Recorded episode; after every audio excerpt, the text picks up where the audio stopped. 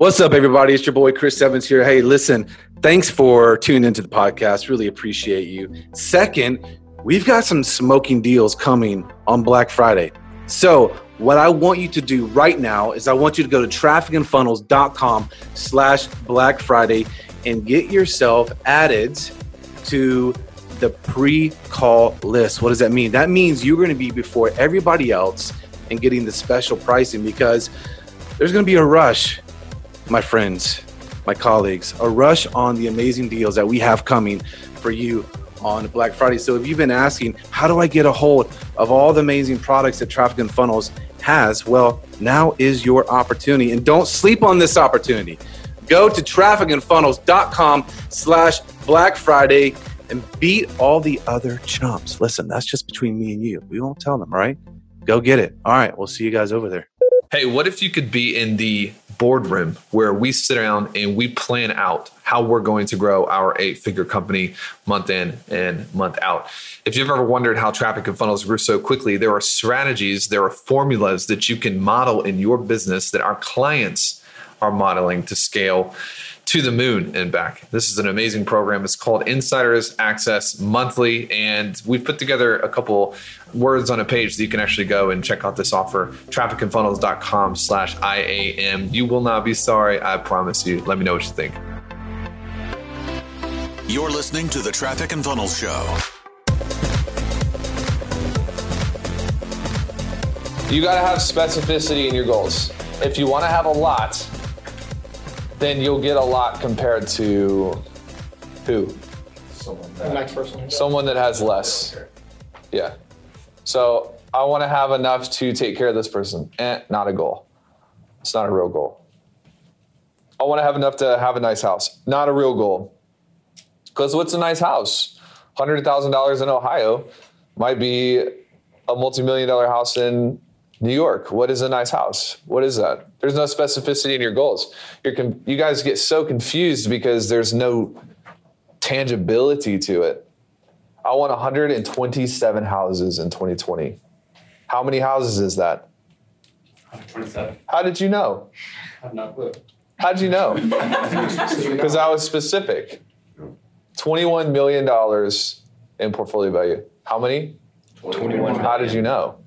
You're specific. You didn't waste any time or bandwidth figuring that out, did you? No. I don't have to think about it. It's just I've already thought about the specificity and I've put a number to it. So this first thing, you need to know the specific goals that you're trying to achieve. I want to take the entire month of September off in 2020. So what dates am I going to go on vacation next year? Entire month of September. How did you know? It's your specific. Specific. I didn't say I want to take vacation next year.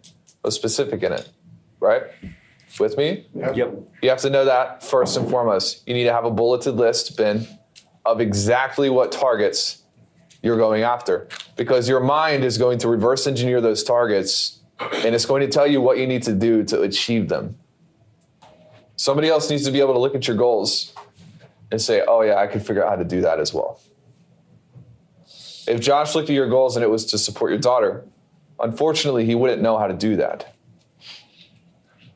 But if the goal is to have so much surplus that you can send $120,000 over 2020 to your daughter, all of a sudden he could probably figure that out, right? Because it's specific. Make sense? Totally makes sense. Outcome goals, outcome goals, then you have to have process goals. What does it actually take to hit those targets?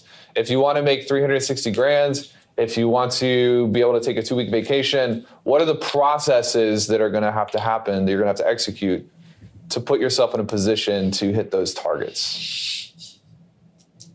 Examples? Morning formula, uh, putting numbers on the board. The point here is specificity. Do You go to the gym, I do. does that help you close better?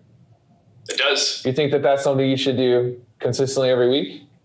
consistently. Yes. The Yes. process goal. So you have to know your targets. Your targets allow you to reverse engineer the processes, and then you can build an environment. This is the third layer of goals. You build an environment so that the processes become automatic.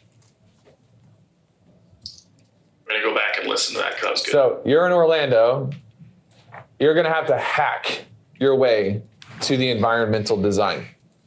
When you get to Nashville, guess who's helping you build your environment for you? The people in front of me. Uh, Big Papa, Peyton, you got Daddy Aramini. Sarah will come kill you. You've got an environment that's built in to help incubate belief, motive, drive, all of these things.